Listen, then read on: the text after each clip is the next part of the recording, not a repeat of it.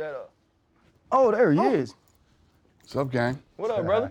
How you doing, you. man? I ain't think I was gonna see you till next week. How you been? Good, man. Been doing well. Been doing well. Man. Awesome, brother. What's up, boss man? Yes, sir. All's good? How are you? Chilling, chilling. I like those shoes too. I wasn't expecting pretty that. Thank you, hard. sir. I wasn't expecting Like you that. drip right here? You guys sponsored by Happy Dad? Yeah. I didn't know that. Yeah, that's Good why for we you. that's why we saw you in uh in Nashville. Okay. Yeah, we were out there uh with them. Sure, they're like you, man, marketing geniuses. Those are my boys, man. Those Yeah. are my boys. Great guys. Yeah. Smart. Right. And they can work. Those kids work Yeah. hard, man. They do. Hard. They they've been on the road from California to New Jersey. You know, going store to store promoting this shit. I did two days with them in uh, Nashville. Nashville, yeah. yeah. yeah. And I was like, this shit, I'm going home, man. two days was enough for me. Yeah. Hold up, limitless. Stomach cap, pinning it. I the here to witness it. Get my people feeling militant. Way I'm feeling, get me up. Uh, on a mission, get me up. Uh, knowing me, I got the key. Uh, only vision I can trust. Uh, trust, uh, limitless. Take a stomach cap, pinning it. I the here to witness it. Get my people feeling militant. Uh, way I'm feeling, get me up. Uh, on a mission, get me up. Uh, Well, man, welcome to the pivot. Uh, Channing, Freddie T. Uh, obviously, this is Dana White, UFC president, man. You're a sneakerhead. You're a sneakerhead, Dana? Yeah, yeah, yeah. Oh, yeah? Yeah. Those pretty dope dunks right there. Yeah, they I'll. I'll walk you guys through when we're done and show you just what I got here at the office. All right, I want to check it out. Hey, like, what do you got at the office? But you know, what's the so they say? You can't hide money. Cannot hide it. hey, you cannot hide it. But it's so it's so crazy, man. Like I've been a fan. I mean, I'm, I'm a, a Spike fan. I used to buy uh, UFC Greatest Knockout uh, DVDs, Yeah. all of those things. And it's like as much as the the UFC has grown. I mean, other than this way, like you have grown too. You know what I'm saying? And you have grown with it. But I think so many times people see you sitting in that seat and, and strapping belts around people, and they think life has always been been great for you. But growing up for you was a little different. Like, how have you used things from growing up in, in Connecticut to help you be truly the dude that's been the engine that's pushed the UFC to where it is? Well, I was born in Connecticut because that's where my grandmother lived. So Mm. my mom went there to have to have me. But we, we, we lived in Boston. Okay. And, uh, and then moved to Vegas when I was in like fifth grade. You know, I come from a single mom who, who, who worked hard and didn't have a lot of money. And, uh, you know, um, the, the, the one thing that was very lucky for me is I'm sure you guys run into this all the time with, with young people. If you ask them, let's say they're in college, and you ask them, uh, you know, what's your major? Like, well, I'm, I'm, I'm majoring in political science, but I think I'm going to switch to this. They went to college because told, everybody told them if you didn't go to college, you wouldn't amount to anything. Yeah. So they get to college and they don't know what the hell they want to do. And, and, and the key to life is finding out who you are and what it is you love to do and what it is you want to do for the rest of your life. And where I was very lucky is I always knew, you know, and I always knew I wanted to be in the fight business. And you know, back then, you, you know, you're talking the mid '80s. People thought that was the dumbest shit they ever heard. You know, that I wanted to be in the fight business. How you gonna make money doing that? How you gonna, do, you know?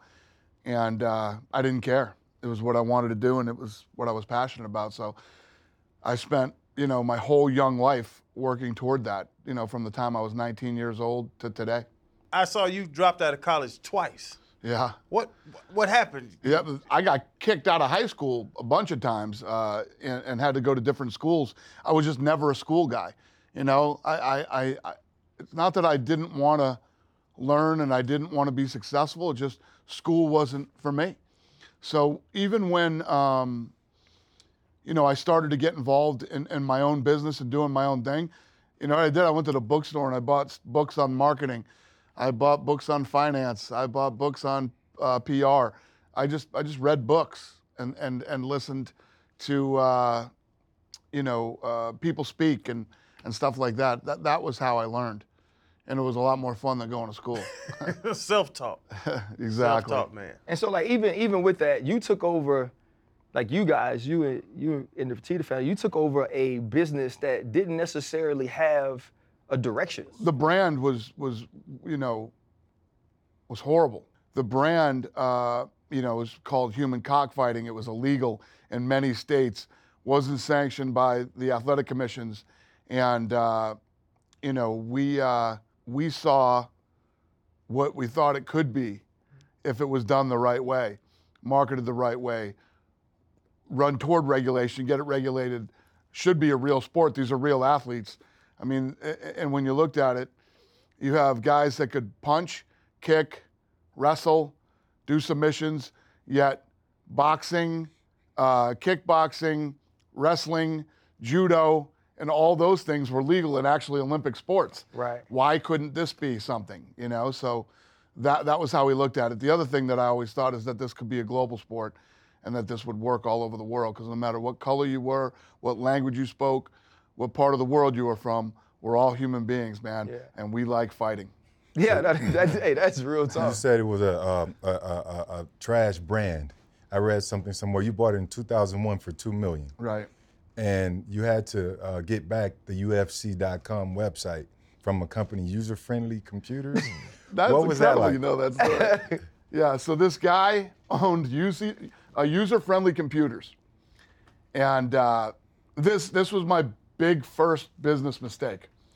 So I called them up, and we want to buy, you know, the the, the, the dot com from him, and uh, I, I don't remember the number, but he wanted something like like uh, twenty thousand dollars, and I motherfucked him up and down. You piece of shit. Twenty thousand. Da da da da da da da. He's like, you. He hangs up the phone. So we battle for years. The UFC just starts to go like this.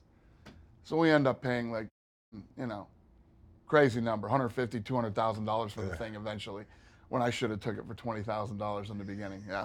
Y- you know, you talk about that, that business move not necessarily being, you know, uh, your smartest or the dumbest that you've made, but everything you've done since has has seemed to work. like it really, it really has. It was all downhill after. I know, you know what I'm saying? Like at, at the user-friendly computers, what was it that made you think that this could be this big? Because it's it's it's it's overtaken boxing. It's the number one combat sport, and just and honestly, let's not say the number one combat sport, the number one promotion in the world. It's one of the biggest sports leagues in the world Yeah. too. And you know, when we sold, we sold for 4.025 billion, which was the biggest number anything had sold for in sports. See Freddie T, that's how you could buy a lot of them shoes. Yeah. You said yeah. you, you see, get that. Can't and hide since then, and everybody, when we sold, everybody was talking about how Ari overpaid for it and what a stupid move, blah, blah, blah. And then the thing's just gone like this since then, too. So I, we always believed that this thing could be big if we did it the right way and it was done the right way. The question is always about the timing. Is the timing right? And the reality is the timing couldn't have been better because uh, technology has really been our friend. And, and I'm older than everybody in this room, but when I grew up, and a couple of you might relate to this, we had Channel 3, Channel 5, Channel 8, and Channel 13, right? Then cable came, and you had like 30 channels on cable. Uh, then satellite came, et cetera, et cetera, et cetera. Now there's a million channels, and uh, including streaming.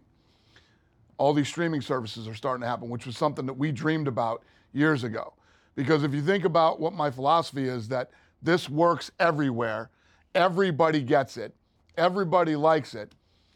How many people are there in the world? Seven and a half, eight billion people in the world, right? What's my ceiling?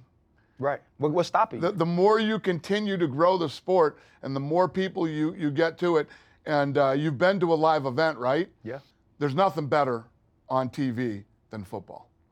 Football's the best sport in the world to watch on TV. It's fun, it's exciting. You don't even have to be a fan of the teams, and you love football. Um, going to a football game live, it's not as exciting. It's, it's not as good of an experience as watching it on TV, in my opinion. Basketball. I, I'm a big Celtics fan. We just swept, you know, Brooklyn. I couldn't be happier. Basketball is one of those sports, you know, if you got nothing to do, you watch the whole game. But really, tune in for the last seven Yeah. minutes of the game and watch mm-hmm. the last seven minutes. But fing live, and if you sit on the court, it's bad. It's Yeah. fun as hell to go to a live basketball Right. game, right? It's very ener- energetic. Especially at the Garden. These dudes Yeah. are f***ing huge, running, Quick slamming, hell, yup. you know, great passes. It's, it's, it's, it's so much fun. So I could go on and on. The UFC is awesome on TV. It's a great television product, whether you're at home with your friends or if you're watching it in a bar, it's great. But when you go live, there's nothing like a UFC event live. And as we continue to travel this thing around the world and people come and experience that live event, Nobody walks out of a live event and goes, "Yeah, I'm never coming to one of these again." You know what I mean? It's the exact opposite. You become addicted. So as we continue to move around, and now that all this COVID bullshit's going away, and we can actually start going back into other countries and putting on events, and now they're streaming. Yeah. So no matter where in the world we are, if I wanted to cut a TV deal, uh, you know, if I had a TV deal in the United States and I wanted this to air in Germany and France and England and Spain, I'd have to cut a million different TV deals. Now I only have to cut one. And not only do you only cut one, we can all watch it at the same time on the same channel. And I believe that in the next five to seven to eight years, there's going to be a channel three, a channel five, a channel eight, and channel 13, like there were, mm. you know, the big ABC, NBC, CBS when we were growing up globally. Right. I don't know if it's going to be Amazon, YouTube, ESPN, Disney. I don't know who it's going to be, but there will be, you know, four or five big players globally. And and Dana, you you say it and it's so smooth when it comes off, but you got kicked out of high school. You don't have a college degree. you took a two million dollar business into a four billion dollar business. Shane, this show's very bad for parents. The, You know, parent- like- the parents that are at home, like, listen, you got to get good grades. You, you got to stay in school. You got to go to college. Get a scholarship. Yeah, I don't They're wanna like, pay man, for your shit, school, Dana but- White, rich as hell. How, how do you think I have to explain that to my kids when I tell them they have to go to school? But that process, you even said that there were states that you couldn't even fight in. They wouldn't let you fight in. But now you're worldwide. Like that process of two million to four billion. How hard was that? Yeah, it was hard. It, it was hard, yet at the same time, it was awesome. Uh, it- it- we, we had a blast. I did it with people that I love. I mean, we were just talking about this the other day. One one of the guys that works for me here worked for Major League Soccer and he worked for the NFL. He said, You know what's so crazy about this place? When you walk around this building, people are like, Yeah, I've been here for eight years. I've been here for 10 years, 15 years, 20 years. My staff that works here has been here forever. It- it- they- he was telling me that in sports in general, there's like a three year window where people just keep churning through the place. We built something special here, and we all love what we do, and it's it's it's fun. We're like a a, a- big family here, and uh, that's why when COVID hit, I was so adamant about going through COVID and not laying off any of my people, and we'd figure it out, and we all stuck together. And then when it was time to work, when I did figure it out, and I'm sure I'm not saying everybody there weren't some people that were scared and wondering what was. They all went to war with me, man. We all went out and we and we did it. And uh, I, I think since that's happened, we've become even closer. And uh, you know, here as a, as a team, and uh, we all love what we do. So yes, it was hard, um, but yet at the same time, you know, like they always say, it, it's really all about the journey, and we've had a really incredible journey. Dana, you mentioned COVID though, and like you guys were the sport that kept us going. I mean, you know, Khamzat Chimaev became a star du- during COVID. You had you were able to have championship fights. You had you had fight nights, and you did all of these things, and you moved around and, and, and found ways to do it when everyone else was making excuses. What was that process like for you? Because we see the final product, right? All, all I know is you're fighting in Dubai. DC's flying over there to, to, to, to, to do, you know, the commentary, and it seems like it was a very easy process because of what we are getting. What was that process like to get yourself in a place to where you could continue to have events when everybody else in the world was shutting down? I, I have this philosophy that th- nothing is impossible. Never tell me no. Never say we can't. And uh, it just, if this thing was as bad as they were saying it was at the time, we're all dead anyway, man. You know what I mean? What are we gonna go and hide in our houses and possibly die? Not me. Uh, and listen, as Americans, you have the opportunity to do whatever. If you want to hide in your house, hide in your house. It just I'm not built that way. Right. You know, and I knew in Abu Dhabi they were testing people. I'm like, well, if they're testing people, why can't we test people? Yeah. And then you start thinking, well, let's let's. I, I was like, let's build a lab. Let's get some scientists, whatever. I don't know. Get people who know anything about this shit, and let's build a lab here. We'll build a lab, and we'll we'll, we'll we'll see if we can do our own testing. And you know, th- there has to be a way around this, guys. It, it's like this whole political bullshit that went on during that time with COVID, right? It's almost like not only were we trying, we whoever these whoever they are trying to separate us, uh, you know, uh, uh, the country, trying to make us weak, trying to make us And- my thing is always this is America, man. Americans don't roll over for anything. We get out and we fight and we find a way to win and, and, and, and to progress and to, and to get through things like this. And, and then once I started hearing shit about laying off, you know, 30 something percent of my staff, I'm like, I'm not laying off one, one of my people. It's not happening. So listen, we're either all going to go down together and try to figure this thing Hell out or, yeah. or we're not, Right. right? Yeah. What I'm not going to do is hide in my house from a virus. Right. That's not going to happen. So you you believe in philosophy over fate. Um, I've been I had to do a lot of research on this um, because I read somewhere again that you're an atheist. Do you ever have those come to Jesus moments though, like if a turbulent flight or anything like that? Well, no, but th- I'm not going to lie. There were a few times through this thing. It, w- it was when you talk about how hard it was to build this business. Nothing was harder than going through COVID. Mm. W- w- You know, I'm being attacked by everybody. I'm the devil. Mm-hmm. I care about money more than people, and all this other bullshit rhetoric that that they want to put on you because they don't like that you're trying. You mm-hmm. know, and uh, you know, just had to battle through that, just live in my own bub- bubble here. But sometimes I, you know, we, we'd hit so many dead ends and so many walls. There's a couple times I'm like, what the f- are you doing? What are you doing? Wow. You know, what, what are you doing? Am I doing the right thing? Right. And I'd say, yeah, I'm doing the right thing. Let's Did- go. Did uh did Goodell or Stern or any, any other leagues? You talk to anybody that runs the other leagues when they saw it when they when you started barreling through and going like you said, and then when you they saw it working, did anybody reach out to you? Yeah, yeah. There were several teams that did reach out to us, uh, uh, leagues, uh, uh, especially when we set up in Abu Dhabi. And uh, you know, at the time, President Trump put me and a bunch of the other guys in sports on a panel, and we would get on a call every week with with the president and walk through how we would uh, we would do this. And I, I, God, I don't even know if I should talk about this publicly, but. You good? Yeah, this- do it, do it. This is what we do. this is what we I've do. never talked about this before. So we were on a call with the president one time, and I remember I was listening to everybody get on there and talk, and I was like, these guys are all full of shit.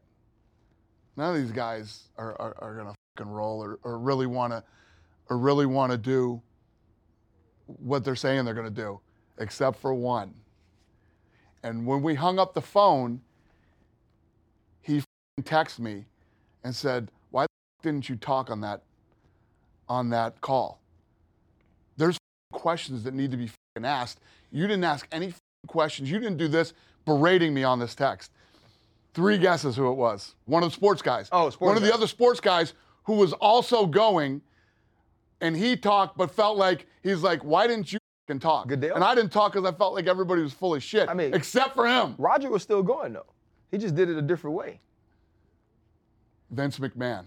Oh, God, yeah. Mm. Vince didn't take it. McMahon starts texting me and basically berating me after the call, like, why didn't you talk? Why didn't you why didn't you back up what I was saying? And da, da, da, we got to go through this and all this other shit.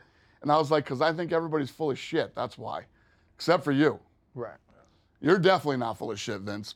You know, Vince is a killer. Yeah. And Vince was putting on his events down in Florida at the time too. Yeah.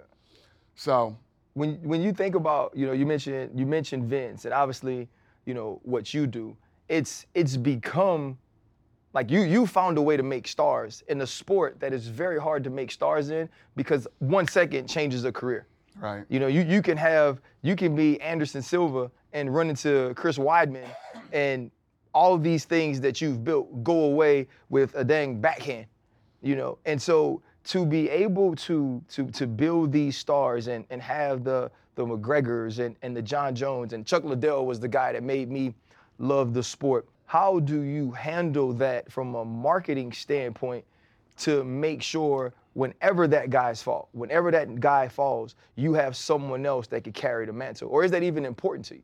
Does the UFC just stand because of the, the sport? No, I mean, what, what happens now is the brand has become so powerful that when you have the brand plus a star, it just makes the whole thing so much bigger. you know what's crazy is we, we, we have these guys. I mean, as you look on the board behind you, this is the war room we're in now. These are all the top 15 in the world in every weight class. Yep. They're behind you, right? And what starts to happen is when when Hamzat fought and in, in uh, Abu Dhabi, and he gets done, he's like, I want to fight next week too. Yeah.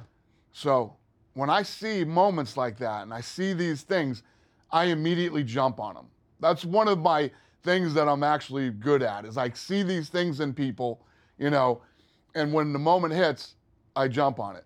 I go to the matchmakers and I said, he, let's make him fight again next week. Let's let's do it. And mm-hmm. then they get all pissed off and argue with me and why he can't fight next week, but we get it done. He comes out of that thing, and then you look at the last fight. Fights Gilbert he- Burns. Freaking war. insane, right? Yeah. I mean, huge star.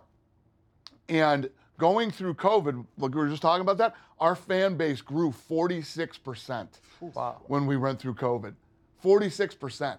Imagine that, right? When other people weren't playing, we grew 46%. So that that's the other thing that I look at when some of these other guys um, are soft. You're looking for the right word. Yeah, yeah, are soft. I like it. uh, I'll fucking run them right over. I'll run them over. I love it. You don't want to play? Don't play. Hey, NBA, you don't want to go on TV? Stay off TV. NFL, you don't want to go on TV? Beautiful. I'll go on TV. We'll be the only guys during the pandemic on TV. And think about this, and it's not just me, it's everybody in this room. We all real you guys are all sports guys, but we realized how important sports really are when it was gone. Yep. I would have watched fing golf every day. That's how, how much I was Jones. Of, I hate golf. I would have watched golf every day if it was on. Right. You know, uh, people are watching the beanbag. Yeah. No, What's that shit? Corn, corn, Cornhole. Cornhole was, Right. was pulling numbers during COVID. You know Hey, what I mean? You want any you want any piece of a sport Just you can you can get can doing win that or time. lose at. Yeah, you been, Yeah. you mentioned pushing through uh, and kind of the call you know that you guys had. I was here for uh, McGregor Poirier too. President Trump walks in and the, there was only one bigger ovation or one bigger uh, moment when somebody walked out, and that was when Conor walked out. I- I'm telling you, the, the Trump moment in New York, I have never seen anything like that in my life. Everybody was on their chairs with their phones, and it was insane. Do you ever get pushback though from that relationship, especially during COVID? Oh, I don't give a shit. That guy's been a friend of mine for 20 years. He's one of the most stand-up, solid dudes that I've ever met in my life. If he gives you his word, done. I'm gonna tell you a story off camera about him when we're done. Yeah, you can gonna- get. But- We can't get the you a story. presidential pivot right now. I mean, You'll see why after, but um, yeah, no. Listen, that guy's my friend, man. It's it's like uh, we we've been friends for a long time, and, and nobody wants to get dragged out into the political arena. It's just it's all fucking bullshit, and you know what I mean. It's all just a bunch of bullshit. And when when, when he called me, this this was when he was first going to run, and this is what he said to me. And let me explain this to you too. So when we were talking about early on when we when we first got started in this business, and um, th- this this brand was so bad that venues didn't even want us. You know, these arenas didn't want us at there. They're like, whoa, we, we don't want this stuff in our arena. So we had a hard time finding venues. And uh, Trump literally called us. Now remember this, think about this, where the Trump brand was. Here, UFC brand was down here. Come to my place, you know, do the event here. We'll have you at the Trump Taj Mahal, blah, blah, blah, blah, blah. We get there. Greatest setup for us. He did this whole thing for us. Showed up to the first fight and was there till the last fight. Both times we went there. Everything that happened to me in my career from there on out, he would pick up the phone and congratulate me or send something. Always been a solid guy with me. So then he, uh, he calls me and says, I'm running for president. Now, listen, if you don't want to do this, I completely understand. But I would be honored if you would speak at the National Republican Convention for me. Everybody told me not to do it. Everybody. And I'm like, this guy, all the things that he's done for me, I'm going to tell him no. Yeah, no, that's not me. Yeah. I went up and I told the people the truth. who he is, what he's done for me, the type of person he's been, you know? And people who are close to him like that, like Tyson too. Tyson spoke up for him because he's always been good to Tyson. He's always been, you know, Why did people tell you not to do it? Like, what was their justification of telling you not Be- to do it? because he wasn't going to win. There's no way he was going to become the president of the United States, and to get out there and speak publicly, politically, you know, it's it's almost like the Jordan thing. You know, when, when they were talking about Jordan, I'm sure you guys watched the Jordan. Uh, Yeah. incredible. Watched right? I mean, amazing. Twelve times. reminded us all why we fing love Michael Yeah. Jordan, right? So the Jordan thing, Jordan, you know, I, I, I can't remember the, the exact scenario, but there was a black a black uh, guy running for Democrat in North Carolina or something like that, and they wanted Jordan to go out there and speak, and he's like, Republicans buy shoes too, you know, and I think that's everybody's stance. That everybody's liberals, you know, watch the UFC too. So you want to have your fan base as big as as you could possibly have. But for me, I'm just I'm I'm I'm very loyal, and uh, that guy was good to me. There would be no UFC early on, you know, because we had trouble getting venues. He helped us, and and you know he helped take us to another level. And at a time when he didn't have to, and a time when his brand was powerful and ours was nothing.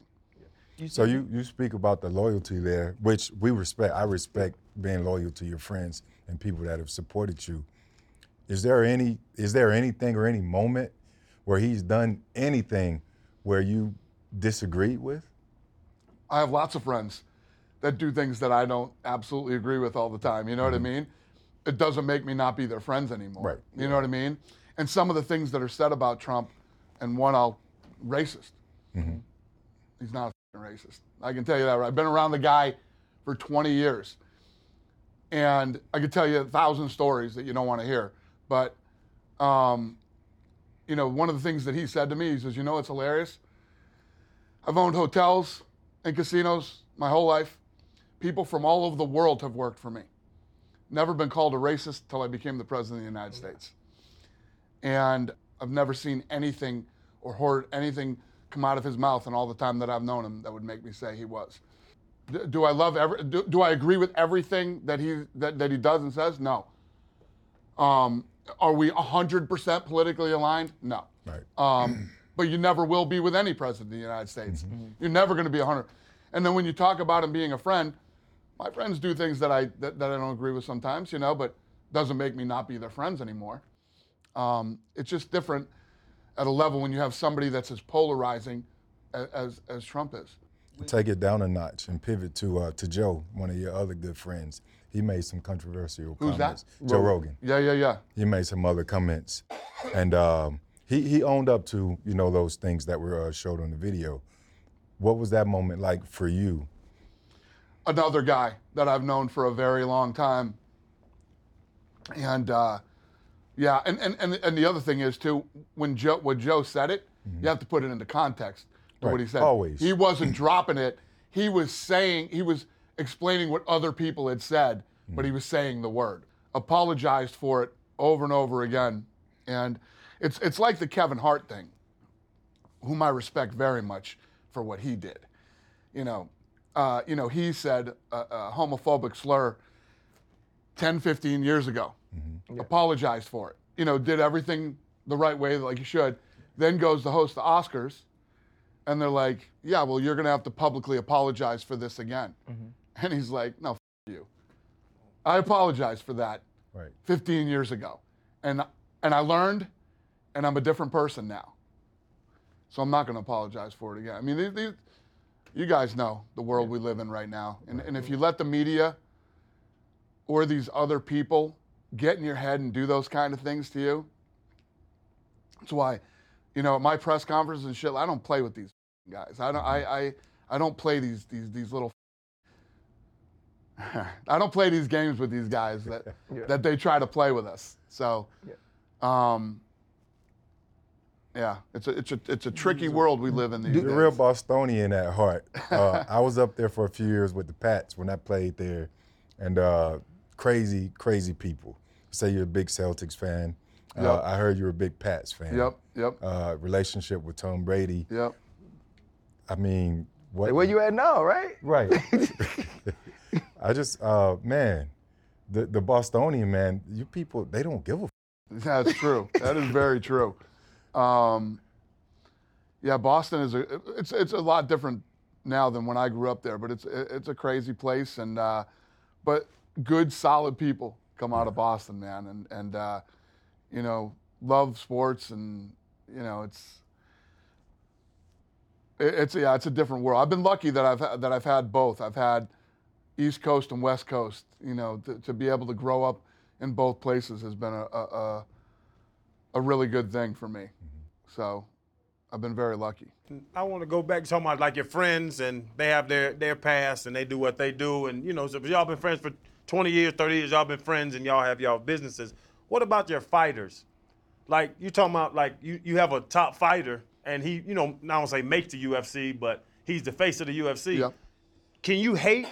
Can you dislike a fighter? Like, Can you dislike the face of the UFC? You and must have still- never watched it. You must never watch any of his interviews, and bro. still and still but, Some but of those and dudes still respect that he's that guy. Hundred percent. I mean, Yeah. I'd, I'd say the biggest one ever was me and Tito Ortiz. We hated each other, and Tito fought here for many years with us hating each other. Like hating like what? Like y'all Oh, y'all y'all fucking hate each other. y'all would walk past in hallway and say, Hundred percent. He, he, he wore a shirt up on stage that said "Dana is my bitch." yeah, at one of the weigh-ins. Yeah. And I always talk about when we do interviews. I always make sure I let everybody know that he's one of the dumbest motherfuckers that you will ever meet. he's a, he's the dumbest human being on planet Earth. I let everybody know that. And uh, yeah, we, But- he and I don't hold back. but still, but you still respected him for his art. He's a bad dude. Yeah. Yeah. 100%. in, in the midst of that, though, you're a marketing guru, right? Promotional guru. You mentioned what the company that sells. Yeah, it's true. It's, it's definitely true that the feud between me, but it sells because it's real. It- it- Yeah. You know, Right, yeah. it- it isn't the WWE shit, you know, and, it- and, and this happens a lot here, you know. Think about this. I have, I have 750 alpha males and females that I oversee, and, and, you know, and, and, and that doesn't include my 350 employees. So, um, th- yeah, this is a business where I deal with the baddest human beings on planet Earth, you know, including women that will beat the shit out of men. You know what I mean? So we, it's it's it's an it's an interesting dynamic here, different than any other business anywhere in the world. Is that why you so goddamn big? Nah, you, somebody run you up thick, like your forearm the size of my thigh. Like, do you do you work out in case you gotta whoop you somebody's ass? are calling me big, or But you you just like you. Yeah, you you yeah, I know you 50 plus. I won't put the number out. You, it like, do you, do, do- are you No, ready? Are you ready to? You, you're you're you you're the president of UFC. But are you ready to fight? Listen, man, I'm at an age where I fight to get on the treadmill every day, let alone fuck around with any of these people, man. You know what I mean? No, But you I, ain't gonna- I- you I you don't ain't gonna want to fight any of these people. But you ain't gonna turn it down. Uh, Well, no, I'm not gonna. Well, Some Yeah, of I'm them not you might looking need to to. fight anybody. Let's just Yeah. put it that way. The thing is that's cool about this sport too is, is our athletes are are unique in so many ways, is, and and it's what makes these people so special. First of all, if you look at the top the top five across the board in every weight class, to get there is almost impossible. It's almost impossible to get there. Almost nobody does it, and to become a world champion, next to nobody gets there and does it. Right. Um, and these people don't care about the real world and how it works. They don't want to go work and sit in a cubicle every day. They won't sit in bumper to bumper traffic and you know to a job and all this shit. They're just wired differently. That's why I knew when the shit hit the fan, and I was going to go through COVID. I knew they'd go. I knew they'd go. I, I, I knew they would. And, and what's crazy is no matter what part of the world you're from, no matter what color you are, no matter what language you speak, it's it's almost like we're all aligned here. You know what I mean? Like the NBA, you, you had guys that wouldn't play, guys that wouldn't do this, guys that wouldn't do that, guys that had to get vaccinated immediately. Kyrie, who wouldn't get vaccinated. Um, my my thing was here, and again, this is all about us being Americans, mm-hmm. and this is what I want everybody to try to please remember: we're Americans, all of us, no matter what color you are, whatever, what religion you are, whatever the thing is, and this is a free country. Kyrie doesn't want to get vaccinated. Kyrie shouldn't get vaccinated. That's up to him. His body, it's his life. In this country, he gets to make that choice. And it started to get scary there for a minute where this whole thing was like, you, you- couldn't go to dinner unless you put this thing, you couldn't go to work, you couldn't be a part of society. We didn't do that here. If you felt safe getting vaccinated, then you got vaccinated. If you didn't feel safe getting vaccinated, then don't get vaccinated. That's the way this country works, man. So I, I, I- we were we're all aligned here with that stuff. There was none of that. There was none of that bullshit going on here. Um, and for all the craziness with Kyrie, I fucking respect the fact that he he stood up for himself and, and, and did that. And in a league where standing up for yourself wasn't wasn't the smart thing to do. Right. That's the that's the question I have for you though. You talk about standing up for yourself, and you know, you look at you look at some of the cha- the champions, right? You you have Francis, who you know you guys were talking about different things with contracts. Nathan Diaz is Yep. is, is on his last fight. Uh, Jon Jones, you know, a dude who, at least to me, was the greatest champion we'd had. Like we Yep. we've, we've 100%. like barely seen him in trouble, other than maybe you know against the Mauler. Yep. When you deal with these dudes and, and you're trying to to make these fights, you know, you kind of talked about the politics thing as it opposes, you know, as it goes to like government.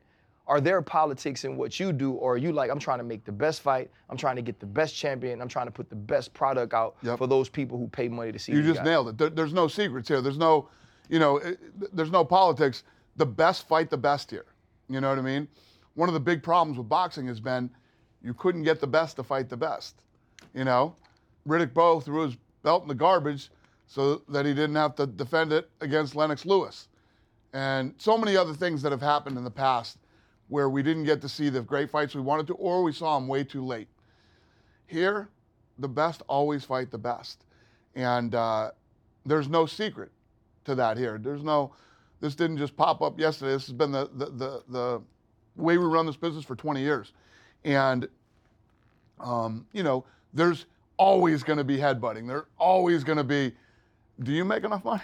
No, do absolutely you not. make enough money? I mean, absolutely not. I, I want you to meet the guy that goes, "Oh, I'm good. I make plenty of money. I don't need. I don't need another dime." You're never going to meet that guy. Right. That's never going to happen. Everybody wants more money, and uh, the one of the big problems with boxing too is that all those guys are overpaid, mm-hmm. and every time they put on a fight, it's a going out of business sale. You know what I mean? We're just trying to get as much money as Right. we can from you guys, and Right. then we're out of here, and we'll see you in three years. You can't build a league like that. You can't build a sport. You can't have 750 fighters under contract, making money, feeding their families every year with that kind of mentality. It doesn't work. You have to run a business. But what's the pay scale of a fighter? Like what the, the judgment of it? Like you say, the boxers are over overpaid, making seventy million dollars a fight, whatever right. it is, twenty million, whatever it is. Yep. So how do you evaluate what your fighters are worth in that fight? Yep. So what we did is we built a business model where they share. If you're the champion, you share in the pay-per-view revenue. If you're the guy headlining the card, or there's been some special occasions where we know we know you're bringing in the money too. That you're you're a big draw. So you two get to share in the pay-per-view revenue. You eat what you kill. Mm. You know what I mean? I say that all the time. And, and, and, and, and the truth is, you get some of these guys that, you know, you can walk in and say, I want $30 million. Okay? Based on what? I do too. Give me $30 million. You want $30 million, Hell right? yeah. We all want 30. Based on what? If, if, if, if you look at, and you're never going to have the guys on the other side worrying about the business of the sport. Because it's always this is this isn't a team sport. Right. right? Give me me. you're not in a situation where tom brady says i know i'm the best quarterback ever right? Um, so i should be getting paid you know millions and millions of dollars but i'm going to take less money because i want to build a winning team you know I can't do everything myself. I need guys that can catch the fucking ball. I need guys who can block me to make sure I don't get fucking murdered. I need a good defensive line to hold it. So let's build a big team. I'll take less money. Very rarely does that happen in sports, but in this sport here, me. It's about me. Yeah. I'm the biggest star here. I knocked out 30 people. I did this. I did that. I want as much money as I can get. and I really don't give a shit about anybody else, including you, the boss that you know that runs the business. I don't care about this whole business. It's about me. So you have to maintain some sort of control over that type of stuff to run a real business. Because at the end of the day, the reason this business has been this rocket ship of success is because not only have we built a solid business where you know these fighters are all making lots of money and they're doing well, e- even guys that are journeymen are making. You know, we, we, we got guys. If we and that, the other thing that drives the media crazy and a lot of the fans too is we don't tell people what these guys get Yeah. paid. So I always tell these fighters and I tell the media, ask them what they get paid. They can tell you what they make. I could tell you what each guy has made since the day he fought here, total since they've been here. Mm-hmm. I could give you all those numbers. I could have them in five minutes. You don't ever hear any of the fighters telling you what they get paid, Right. ever, because they don't want you to know either. Yeah. You know, Y- y- and you guys know, you guys come from this f***ing world. Soon as that number comes out in the paper, what you get paid, Looking at your pockets now. you know exactly what happens. Yeah. You start getting relatives Looking and at your friends and shit yeah. you never knew you had, and everybody's coming, you know, trying to borrow money from you, and most of them aren't paying you back because you, you're rich. Yeah. You got the money. You That's don't need real. me to pay you back. Yeah, don't laugh. That's You real. know. No, that's it's real. happened to every No, that's real. 100%. Dana, So- does it does it bother you when when people from the ups, outside, like the like the Paul brothers and different people, are always trying to point to your pay scale because they figured out a way to fool the world into thinking that they're they're legitimate fighters? Well, no. And here- here's the thing it's what I always say. If you don't like what I'm doing, you don't like the way I'm doing it, go out and raise some money. I did. Mm-hmm. And start your own. Yeah. Pay them whatever you want to pay them. That's what that clown from Triller was saying.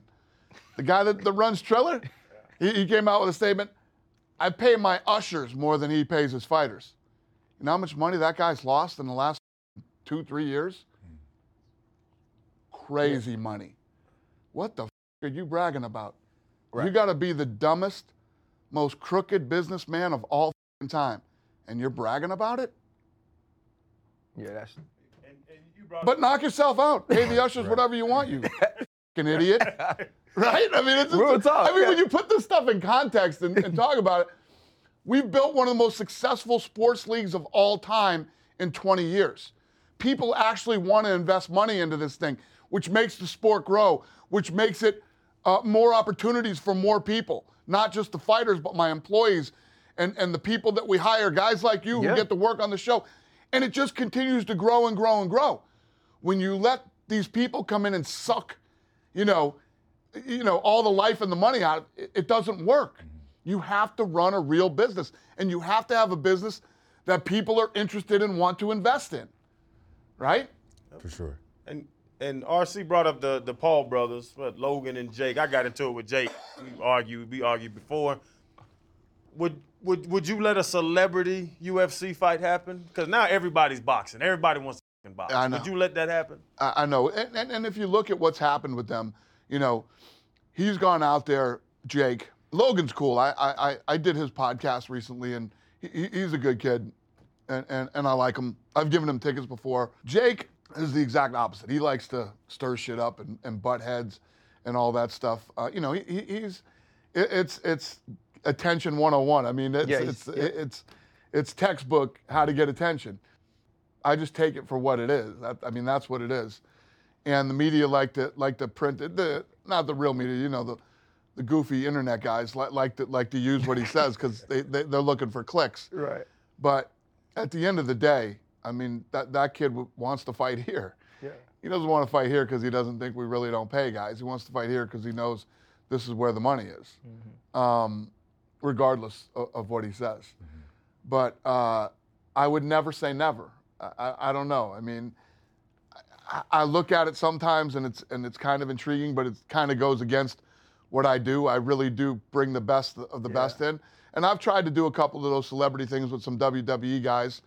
Some worked, some didn't. Um, but I don't know. But I wouldn't say no. I did Mayweather McGregor when I said I, I would was about to never do that. Yeah, I was about to ask you about that. So who knows? Right. We uh, I want to go back. You talk about dropping out of school, different ways to make money, not going to college, parents looking down on that and frowning on it. But we live in an age where YouTubers YouTube YouTubing is a big thing, right? We get paid from YouTube here on this podcast. Jake and Logan, do your kids like? Yeah, yeah. They, Do your they- kids are YouTubers? Well, Mine are. the first time I ever heard of those two was from my daughter and her friends when they were really little. There was some song they were listening to or something. But yeah, this whole YouTube thing is fascinating. And, and you have these kids like Logan and Jake, the Nelk boys, and, and, and a lot of others, uh, Bryce Hall, some of these kids who, who, who have really parlayed YouTube videos into big money. And you gotta you gotta give them credit, man. It's it's it's incredible. And uh, you know, I, I might feud with some of these guys. Like, can hate Bob Arum. Bob Arum is a true scumbag who's done some bad shit in, in dealing with him, right? But I, I, you know, I don't hate Jake Paul. Jake Paul's looking for attention. I hate the guy.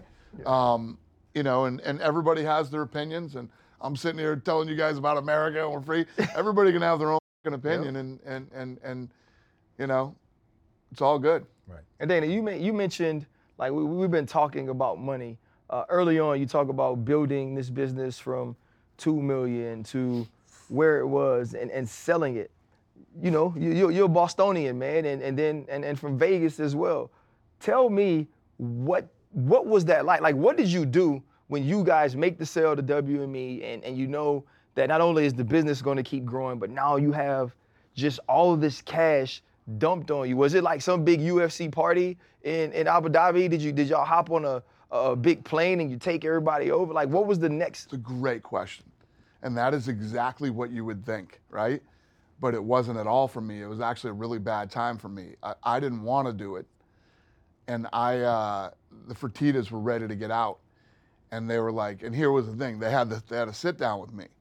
And they're basically like, you know, we had everybody in here going through the deal. Everybody was in here kicking the tires looking to buy it from ESPN to uh, Turner to all these different funds and groups from all over the world. And they sat me down and said, We're going to sell this thing and, and we're ready to go, but nobody will take it unless you stay. So you have to stay. You have to do this.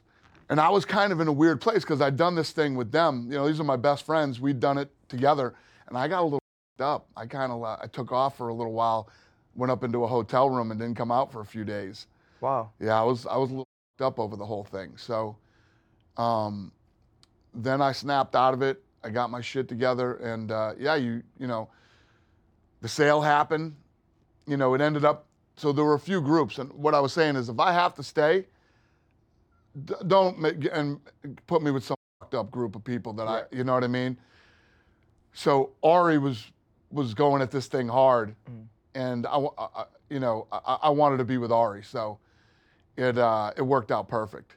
And Ari's been incredible to work with, so you know, it couldn't have turned out any better. I still love it. I'm still having a blast. I got over my little phase.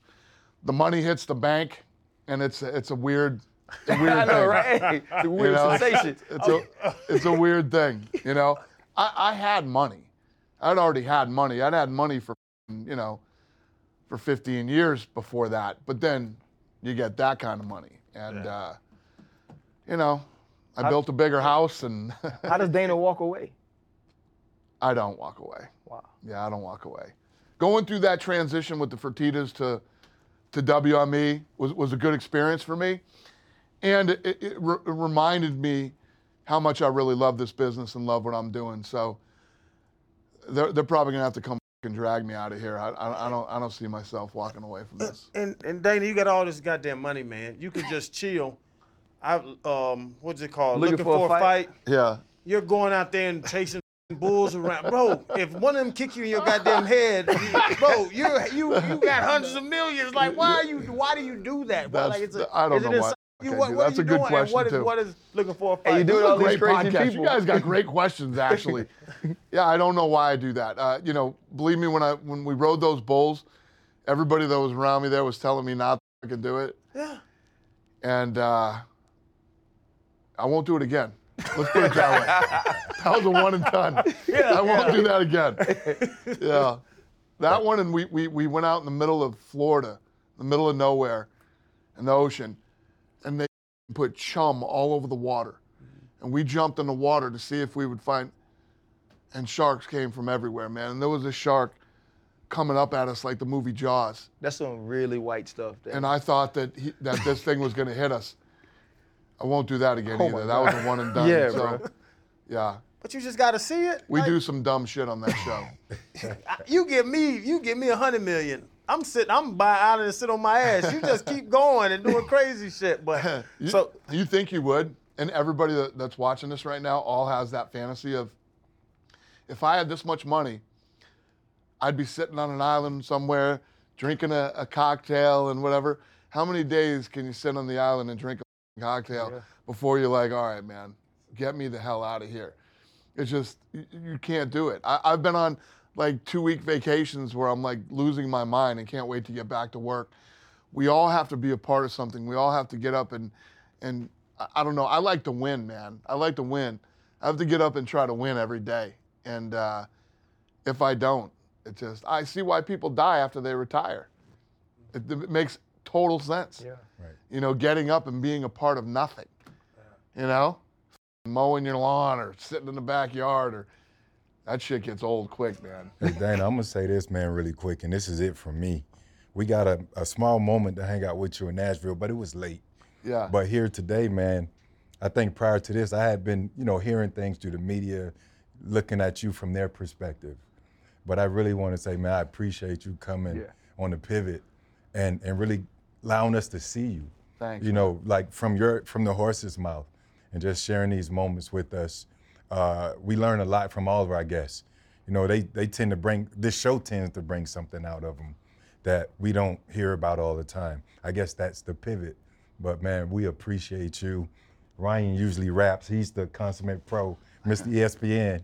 But I'm still in his glory right now. Because I got it, respect the f- out of you Thanks for for having me, you've man. shared. Appreciate it. Now, thank you so much, man. That was amazing, bro. Thank you guys. Appreciate it. Oh, this was fun, man. Yeah, You man. guys- you guys it. asked great questions. I appreciate it, we'll try. Yeah, man, that was good, man. Oh, yeah. That was good.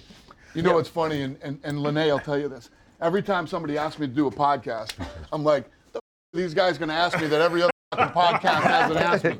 You know what I mean? That was and dope, that you guys were That was good. Hold up, limitless. Niggas to me, got pinning it. I fought the here to witness it. Get my people feeling militant. Way I'm feeling, get me up. Uh, on the mission, get me up. Uh, knowing me, I got the key. Uh, only vision I can trust. Uh, trust. Uh, limitless.